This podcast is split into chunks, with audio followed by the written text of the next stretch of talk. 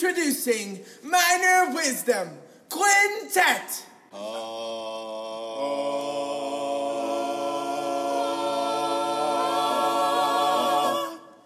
One, two, a skittle diddle do. Minor wisdom. So this week on the podcast, I've got Mr. Philip Taylor on. Uh, everything that man touches turns to gold. He was in Fort Bend ISD. Now he's in Austin ISD. He will give you a quick rundown of his resume. He's got a lot more things that he wants to add to it. He will be on this podcast yet again. Very wise man beyond his years, being that he's only, um, I think he's only like 18, 19 years old. So, really, really wise man, smart man and you guys will hear that interview. We do this at a Freebirds. It's really good. I, I, I love me some Freebirds. I know it's not what it used to be, but that that is another day. I do not want to digress too much, but uh, make sure you subscribe on iTunes, Google, uh, Spotify. Even has it now. It's it'll get there. I think it's one of those delayed searches on Spotify. But I'll make sure that happens. You can also go on Podbean. Make sure that you are following me on Twitter at Mr. Blake Miner. Shoot me an email, blake.miner at gmail.com. Uh, it's just um, one of those things. I'd love to hear from you, love to hear from who you would like to hear. Next week, we will have another special guest. Obviously, this has clearly turned into an interview podcast, which is not a complaint. That's exactly what I want it to be. Here's a little something from the wonderful Evelyn. Minor wisdom from a minor minor. If you never try passing the leader, you will always be a follower. Guys, I hope you enjoy this interview. It's always so much fun getting to talk to Philip Taylor. Again, a man beyond his years, wisdom wise. Uh, that's about it. But, you know, he's super wise, great with education, maybe the most passionate educator in the state of Texas, I do dare say. But the man is uh, full of wisdom. This podcast could easily be called Philip's Wisdom or Taylor's Tales or something like that, but it's not. It's called Minor Wisdom. Enjoy this interview. It's an outdoor interview. It was fun. We got a lot of sun, and I apologize for hearing me chew. Enjoy, Mr. Philip Taylor. I grew up in Gatesville, Texas, and uh, which was at the time a small town, and um, a very you know athletic-centered community that has since evolved quite tremendously and known for academics and and other things. So grew up in that town. It was like a 3A size town. You know, 180 kids in every graduating class. Played football, basketball, track, tennis, and did one act play. So. Um, you know, I was in all four years of one act play. I kind of didn't think that was my path. Uh, but some school events kind of pushed me towards pursuing performance or community or communications or radio, television, and film. And so um, I went to the University of Texas, got my undergraduate degree in radio, television, and film, directing and producing, all the while uh, auditioning and performing in a few shows, uh, with the theater department at UT. Then I was fortunate enough to work at UIL as an intern uh, under Luis Munoz. And uh, it was the last year of undergrad that I realized I wanted to teach theater. So I applied for probably 10 jobs. Most of them were speech jobs because I was heavily involved in the speech department in my high school. I was a state champion in UIL prose. uh, and went to state a couple of times in those events. So most of them were speech jobs, and I think two were speech and theater. Well, I only got the interview for one job, and it was a speech slash theater position. So I, I took the job at Livingston High School, and I was there for a year and thought since I'm doing theater, I'm going to get a master's degree in it. And So that's when I enrolled at the University of Houston Summer MA program. I think I was the youngest, or maybe still is the youngest. I don't know. The, so I enrolled in that program because I wanted to be the best. If I was going to teach theater, I wanted to, to be a content expert. Uh, so I got my MA from Univer- University of Houston, and then I was contacted by Rogers ISD their dynamic theater department was led by Josh and Abby Harriman at the time, and before that, Scott Tipton, and before that, Tal Lestraco. And I had a connection to Tal Lestraco from summer theater camps years and years ago. And I should also mention that that you know my, my high school theater teacher Carla Donaldson uh, was my greatest inspiration into moving into education, and now we're friends, the best of friends. So I worked at Rogers for five years as a classroom teacher, and I taught high school and middle school theater. I started the middle school theater department there, and shortly thereafter, uh, I decided to get my principal certification, and I got that and moved to Fort Bend ISD, where I became the coordinator for theater and dance for the 11 high schools and 14 middle schools at the time, uh, and then promoted to the assistant director of fine arts for the district the past year and a half.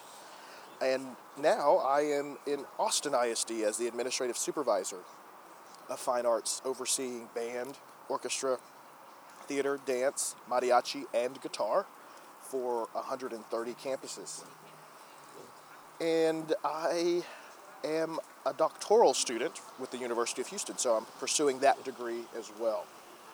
You always want to be the best, yes? Is that what drives you? So, if I'm going to do, Not in, a, not in an egotistical way. yeah, if you you're going to do yeah, something, yeah, why not be the best at it? Why not d- develop your craft, right? As much as possible and get ad- additional development in that area. If I'm going to be a leader for a district, I'm going to continue taking leadership courses. Lead by example too. Yeah, and, and constantly challenge myself to grow. Because if I'm not challenged, if I'm not growing, I'm going to bail. I'm going to move on to something else. That's what ultimately happened in the classroom. I, I had done all I wanted to do with one act play. You know, at the time I thought, I want to beat the, the record for going to state. You know, four out of five years of teaching, or four out of six years of teaching, I had gone to state. So I thought I could, I could be the next Larry Wisdom. Right. But then I, you know, I'd won a state championship, which I was very, very proud of. And then we kind of wrote a play and adapted a play. I thought that's the next step. If I could take one of those plays to state and become successful, then I don't know what's next. and so we were. We were successful. And that sort of propelled me to, to, to move on and do something else in my career. So, so fear might be the wrong word, but is it a, is it a fear of getting stale, yeah. kind of? Yeah, I don't, I don't like my life to be boring. Yeah. Um, unpredictable. I like to be challenged. I want to strive for something more, but not in an exhausting way. Right. Like, what's next for Philip Taylor? Nah. So- I don't need that. I, I just, I like to, my, my lens is wider and my net is wider. My perspective is much wider as I move higher up in administration. So being that you're only 22 Yeah, and, 23, and gonna, 23. 23, and gonna, you, you, gonna, gonna, and you're gonna, Fixin' you, to. you, you, you, you anticipate the PhD, what, in a year and a half? Is that what you said? Or Yeah, you May 2020. May 2020. Okay, so A year. Are you uh, in 10 years? Are you going to try and go back and get another one? No, I think I'm gonna probably continue ex- study like studying uh, like social emotional learning. Yeah. Uh, that's a big push in Austin ISD. We talk about school safety all the time, but it really starts with mental health and Yeah. mental safety. I believe in that, and I think if we can start educating our students and really incorporating social emotional learning in our schools statewide, I think that we'll see a change nationwide. Yeah. You said that it wasn't until your last year of college that you decided to be an educator. What what switched? So I was working the state meet, and um, they, they are very long days. I sat in every rehearsal, and then you know, 10 hours later, that first school that was rehearsing is back on stage, and I got to watch that process. And we would sleep four hours a night Yeah. between contests. And I said, why do I, why am I doing this? why do I put myself through this for three days in a row? I just loved it. I fell in love with it. And my high school theater teacher said, You know, you're going to be a theater teacher someday. And I kept saying, No, I'm not. I didn't I didn't look down on it. Yeah. I, it just wasn't a passion that of mine that I realized. But I was so addicted. I was so addicted. I remember going to state my freshman year and watching UIL one act play. I actually fell asleep. But then once I was cast in a lead role, I fell in love with it. And so I was driving to contests as a sophomore to go watch plays because I realized, you know, there was a passion sort of developing in me that I re- didn't actually realize until that last year in college. And I decided alternative certification, get in the classroom immediately. Film school, forget it. Don't go out to LA. You love Texas, you love Texas theater. It's good. Um, I didn't know that about about you with the switch. Um, enough with the boring stuff. what would you rather see when walking into a classroom if you could only choose one? Would you rather see a director or a teacher? And is there a difference? Huge difference as an administrator, right? So I'm an instructional leader now. I, when I walk into a classroom, I want to see a teacher. And there can be some great teachers out there for theater They're not very good as directors. Um, or there are great directors out there that are not very good classroom teachers. And they know it. They know it. Um, I don't want to share any names that would No, yeah, actually, that. you know, agree. But you know, a good example of someone that's actually good at both would be, you know, Jennifer Miner and Megan Wallace. Yeah. They are brilliant at both. They're great classroom teachers, and I can go on and on. Those are just middle school, middle school teachers. Former high school teacher and Jennifer, but I would rather see a classroom teacher in the classroom. Uh, and there's a massive difference because there's more differentiation in a classroom than there is in rehearsal. Your expectations in rehearsal are top notch, high level. That's like saying, it's like taking the football coach and saying, is there a difference between your PE class and your varsity football team? Mm-hmm. Oh, yeah. Yeah. my expectations are different. My differentiation is there in PE. I know the limitations of these students that are non athletes versus those that want to be the elite artists of their campus or athletes of their campus. So then, when you do walk in and you see a director instead of a teacher, what's what's one of the first things? And I know this can change per teacher Sure. based on just their skill set. What's one of the first things you try to target to try to get them to start thinking about the classroom, the teaching, the differentiation, even the management Yeah, so skills? I, I know I have a director in the classroom if the if you can't find the teacher, Yeah, that too. if they're so planning is essential. So uh, directors usually respond to situations and offer feedback. And, right? So they they let their students work and they give them feedback. They set new goals in that process. That doesn't work for the non-artist. They need clear expectations up front. They need a rubric uh, they need to know what the teacher is asking of them in a classroom because they're not all going to tap into their creative side initially, those students. So the difference between a director and a teacher is that there's usually better planning for all levels of students. So I will target that for those director teachers. I will meet with them and say, let's look at your lesson plans because you're brilliant. You're brilliant at giving feedback and adjusting on the fly, as directors do. But you have to have proper planning in place, and that's what those be- the best classroom teachers have. They have great planning in place and strategies, different strategies already built into their lesson for the day, and they're not going to have to adjust on the fly, which is a good, you know, a good teacher will do that if they Right. have to. They'll be flexible.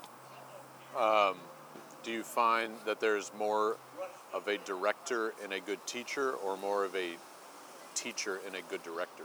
It's a it's a tricky one because dir- good directors have to be good teachers in rehearsal, right? In the rehearsal process. Um, but I f- usually find that Doesn't translate to the classroom though. I usually sometimes. find that good teachers can be good directors. Right. That's an easier transition. Right. right? Because they just need to raise their expectations and just use the, the higher rigor when they move into the rehearsal process and not the everyone gets a 95 Right. mentality. So it's easier to transition and push those great classroom teachers into becoming great directors than it is to take great directors and turn them into great teachers. Are there classroom characteristics of a director or teacher uh, that need improvement across the board? So they're characteristics that need improvement for teachers or Just- directors. yeah. Yeah, so again, I think it's just reinforcing the idea of, of good planning for teaching in the classroom. You know, I've seen people go 120 miles per hour for 30 minutes, and they have 20 minutes of wasted time. So if they haven't planned that out, or they're going 100 and giving 120% for half the class period, you know, stretching that out to really fill the time, because that's an expectation of the campus principal. Like you may have an objective to get this done, and they do it in 30 minutes, and you have nothing else for them to do. So, proper planning to make sure that uh, all that time is being maximized and allow for the process to happen. So, planning for teachers and having some sense of curriculum. I think most teachers, and you'll see it, you'll see it on Facebook. What are you guys doing in January? What do y'all do during one act play season? And I'm going, you don't have a curriculum? You don't have a scope and sequence plot out your year? So, even if you don't have specific lesson plans, you should at least have a scope and sequence. So, they need planning for teachers and some form of curriculum. Now, for directors. uh, the biggest issue, or some characteristics I see of directors, is their feedback process.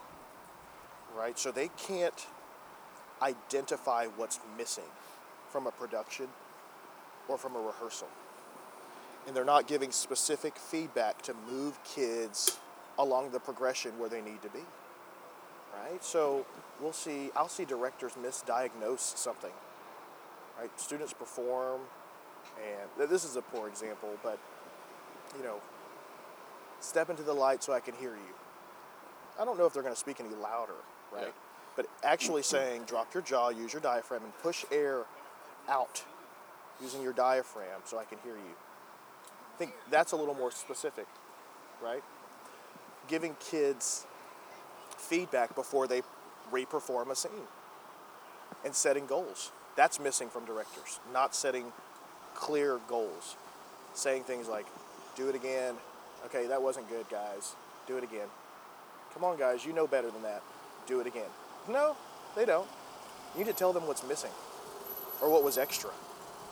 And I think the same could be transferred to the classroom, but particularly for directors, they are not very specific in their feedback, and then they are shocked when the, when people don't get their story or the judge didn't see this. Mm-hmm. You maybe had the discussion, but I don't think you gave your kids clear feedback to move them. And sometimes it's basic, like hold this moment for three more seconds, even though that may seem inauthentic. It, sometimes you have to coach your kids on that kind of stuff. And so just saying, I don't believe this moment, and saying that 10 times to your kids and nothing changes, they're not going to change. So tell them, maybe if you just extended the eye contact for three more seconds Yeah. before you exited, I think that may give off what we're going for. Just a little more specificity. Let's see, what else?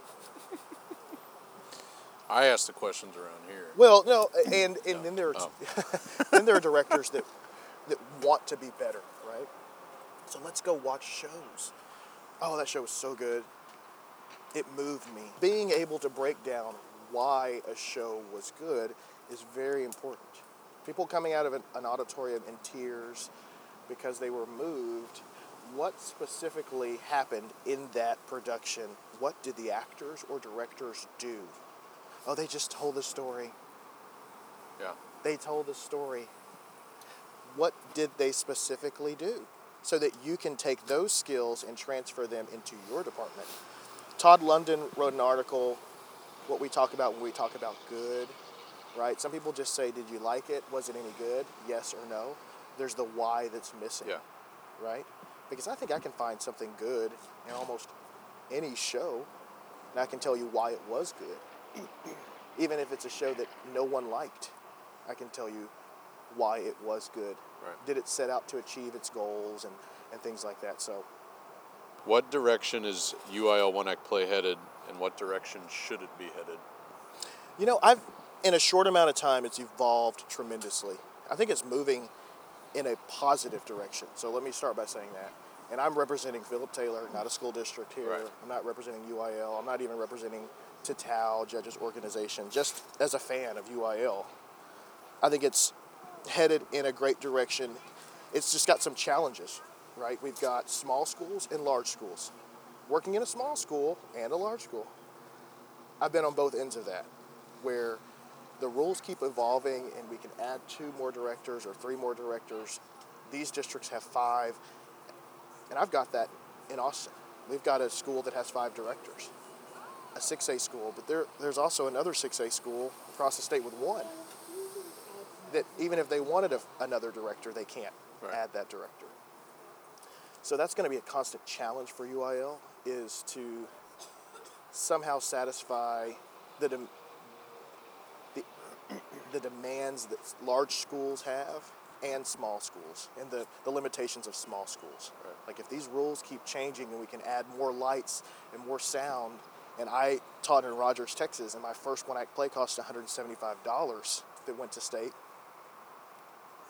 Like I, I don't know if I can compete technically with some of the projections a neighboring school has or and it's not even about all of that, but that's something that UIL always has to keep in mind Right. is that sort of equity piece there. Uh, I think the next steps for UIL, not that I'm advocating for this yet, but are to increase participation. Every year, UIL's done a great job of increasing the number of schools that participate in the One Act Play contest. However, I, I judged a bi-district last year with four schools in an urban school district. So I think that's a, a unique challenge that needs to be addressed is and maybe some you know some investigating needs to happen and some collection of data as to why these schools are not participating and what UIL can do to support those schools. What are those principals saying? Are they saying we can't the buses cost too much, then y'all have got scripts and you've got royalties Yeah. and you've got costumes and my kids are wait find out the information that's missing to get those schools participating in some of our urban school districts. How can we make the contest more user friendly for increased participation in those schools? Additionally, I'm seeing in, in one act play, just as a fan, I'm seeing an increase in a focus on tech, technical theater, and that's that's encouraging. Yeah. You know, that's exciting to see some of the amazing things that people are doing. Should it become more of a factor? A deciding factor? That's a tricky question. Uh, initially, no. That's my that's response. That's my response is that no, it should not. That forty percent is technical theater Is it good enough? Yeah. because some shows are very limited in what you should be doing with technical theater. You know, there are some shows you're, you you may not want to see a, a, a style or concept just as a preference, sort of imposed that kind of veers away from the author's intent, and the focus becomes on that, and it shadows the story, overshadows the story. So you just have to be mindful to balance technical theater. So here, here's the if we're going to make football analogies, right? Here's here's what I, the analogy I would make, because there are some shows in this world, and mind you, these are all these examples are musicals. You don't go see, you don't go see Phantom of the Opera because the Phantom's probably an amazing actor. You know, they're a good singer, great, but it's technically stunning. Miss Saigon, technically stunning. Lion King was technically stunning.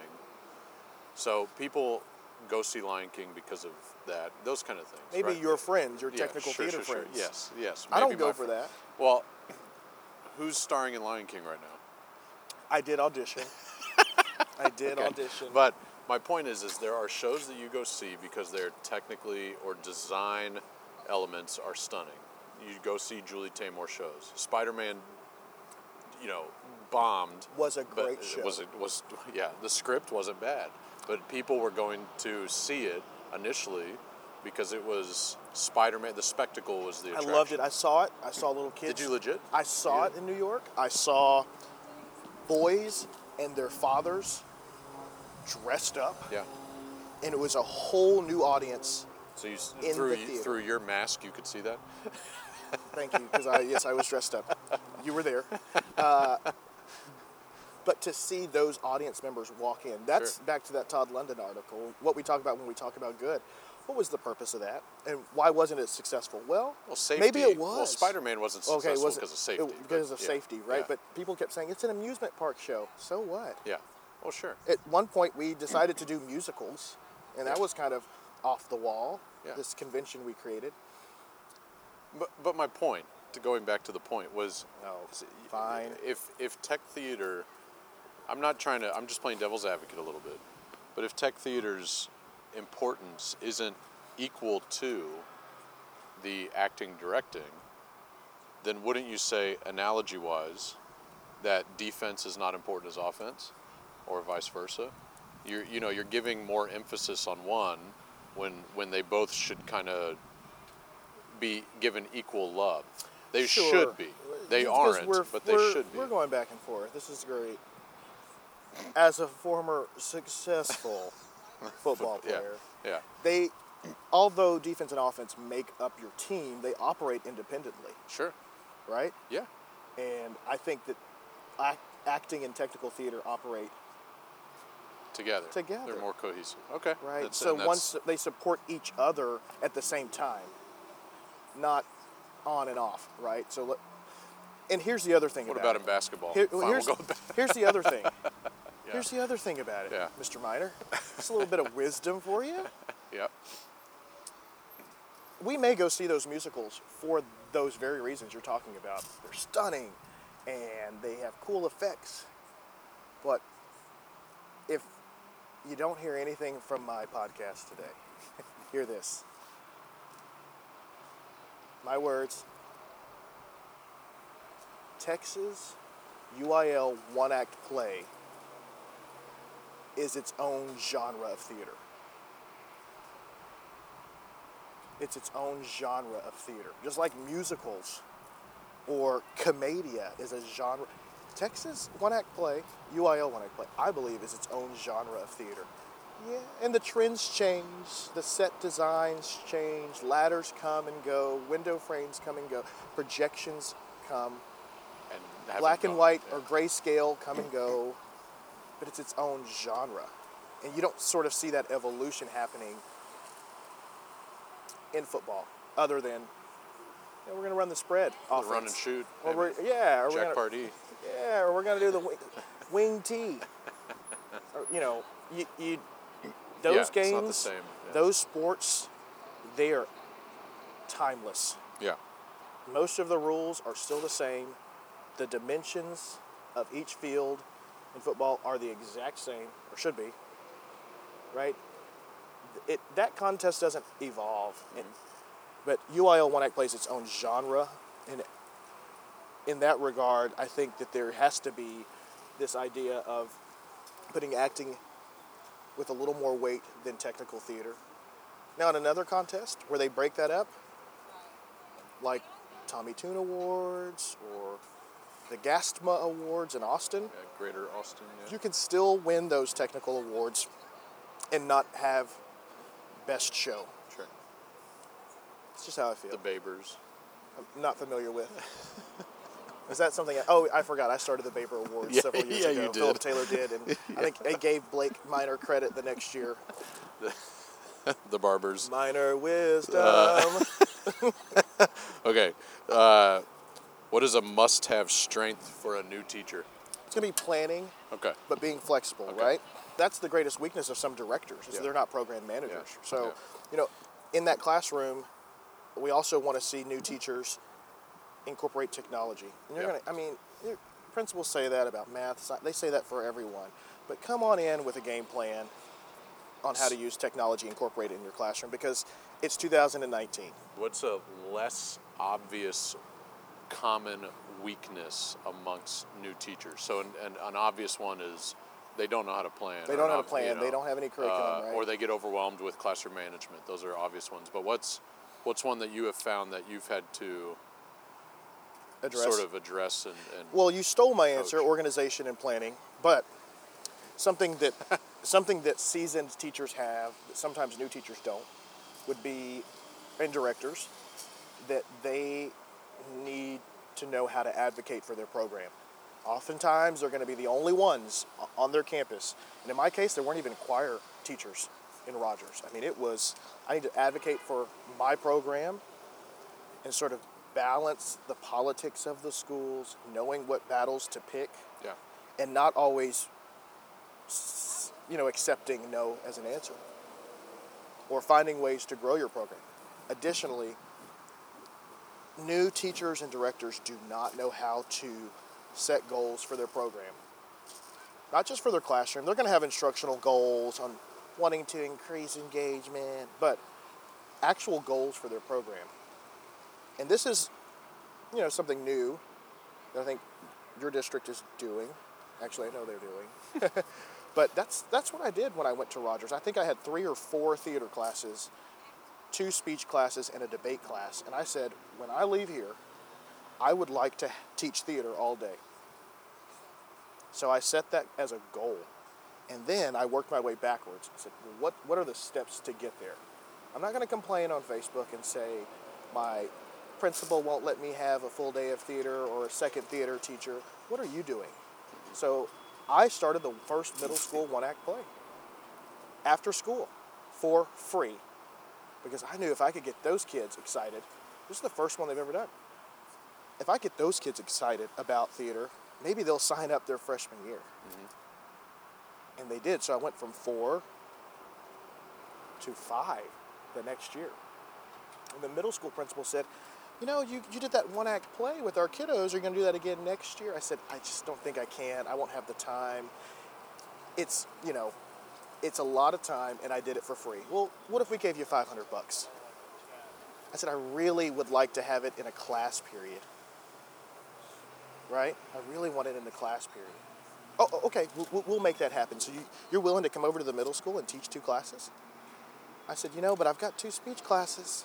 I've got two speech classes, and there's someone on this this campus that can take those speech classes. So, within two years, I was teaching theater all day, and that second middle school theater class went down to one, and it was jam packed because I had six high school theater classes. Keep in mind, that's a school with about 50 to 60 kids per graduating class. So you're talking about less than 300 students in the school, and 200 plus were in theater. Almost every kid, right? Which is larger than a lot of 5A or 6A schools. Right. So I set those goals as a program manager, and that's missing. That's missing from new teachers. That's missing from new directors. Yeah. And they want their programs to grow and flourish, but they're not taking incremental steps or making those sacrifices they need and offering up a solution. Principals want you to be successful, but you need to solve the problem for them. They can't just give you stuff, Yeah. you know. Ice cream socials, whatever, to recruit and retain students. Make your department the place to be, if that's what your goal is. But have goals, collect data when you get there. You know, what, what was done before you got there? What did people like? What were their favorite shows? So you can build up that community rapport and then go from there. That's how I feel. Do I, do I sound too passionate about No, it? no. Not at all. Do I sound like I missed So, the class? I'm going to ask you a fun question. Oh, that's not allowed. It's not on there. What was your favorite when a quarterback came into the huddle? Wait, what, what, what were you? Whoa, whoa. Yeah. I was a high school student. No. What are you getting what, at here? What, what, uh, what position did you play? Uh, so I played. I was a flex player, so sometimes I was a running back, sometimes I was a slot receiver on offense, and then I was the strong and free safety on defense. Okay. Starting as a freshman. Go ahead. So, so what was on offense? Nobody cares about defense. What Yeah. was the uh, the play that when the quarterback called it, you got you were excited about it? The plays that were named after me. you joke, but uh, so my, my middle name is Jared, and there's this a mentor in, in the community, Calvin, who's great. He's like, he can't pronounce my middle name. He's like, Philip Gerard Taylor. I'm like, it's it's Jared or Gerard, but not Gerard. Yeah. So every time he saw me, he'd go, Hey, Gerard, come here, come here, Rorty. And so the coaches caught on to that, and they called several plays the Rorty. We're going to run the Rorty to the right or the Rorty to the left. Uh, and that meant that I was going to be a slot receiver, wait about a three count, and sneak right behind the line of scrimmage, and it was going to be a shovel pass. I could either be, I could either burst for a touchdown, and I could share that video for you, or I could be decle- decleated, decleated by a defensive end. Yeah. Um, I got excited for that as a running back. Any sort of counter play, to the yeah, any counter play because we had some stellar linemen that were quick. Yeah, I love, I love, I love counters, or any any slant route as a receiver. So thanks again to Mr. Philip Taylor. I appreciate it. We're going to sit down again at some point and discuss more about not just UIL, but high school theater, educational theater, middle school theater. The man is in charge of music in Austin now, so maybe he's going to have some new perspective on how all of that works. Thank you so much. This uh, curtain call coming up is going to sound oddly like sexy. Uh, when I listened back to it, it was like, man, this is this is weird. But keep in mind, both Mandy and I recorded this while late, like probably ten o'clock at night. Our families are asleep, our kids are asleep, so we're talking real quiet. We're talking real quiet. And I asked Mandy, what are the top three inventions for theater? Not just for theater, but maybe contributions for theater. Enjoy. Curtain call. spike tape. Spike spike tape. Okay. I mean, that's necessary for our world. Sure. Um, UIL set. You, okay. So Texas theater. Hey, I mean, we are a gigantic state. Um, what else? You tell me one. I mean, I was I was thinking more along the lines of like I don't know electricity, um, but that's not exclusive. I know, but I was going along the like a, a source four, or uh, you know, ga- I think Well, gaff- you're thinking like from the beginning of time. Yes. Well, yeah, I'm not. I mean, hey, some would say Palco was there at the beginning of time, but, um, yeah, I mean, the contributions to Texas high school theater, sure, UIL I was thinking unit small set. box. I wasn't thinking big box. Okay, so the small box. What do you think the top com- contributions are in high school theater? There you go. UIL set. I already said two. Yeah. Spike tape. spike tape, and UIL unit set. set. Unit set, yeah. Mm, that's it. That's it. wow. Okay, so spike. So if you didn't have spike tape or a unit set, what would you be doing with your theater department? Ladders. I'm just kidding. ladders, ladders. So that's the that's Do you remember the year of ladders where no one used a unit set? Everybody used ladders. yeah. Well, every every year, I'm convinced that every year there's a formula for, like somebody has come up with a formula for one act play, and so Right. if this year you have X, Y, and Z, it you're clearly advancing. Uh, Right. I think I said this earlier, maybe on the podcast or something, but I went to watch State one year. No, no, no. I was on the uh, the faculty or teacher crew. crew, whatever it's called, Mm-hmm. and I'm on the I'm doing the fly system. I'm on the fly rail, so I'm I can see all these shows, but I can't really hear all the shows too well. But I'm seeing I'm seeing half naked boys. And I'm seeing oh, people Oh, yeah. backstage with drums, like big drums, like timpanis and Drums and naked boys. and so that that year i swear at least at the 6 and 5a level there were at least half the shows at each level had topless men and drums and so i Well, was this year it'll be it'll be the year of fabric. Minor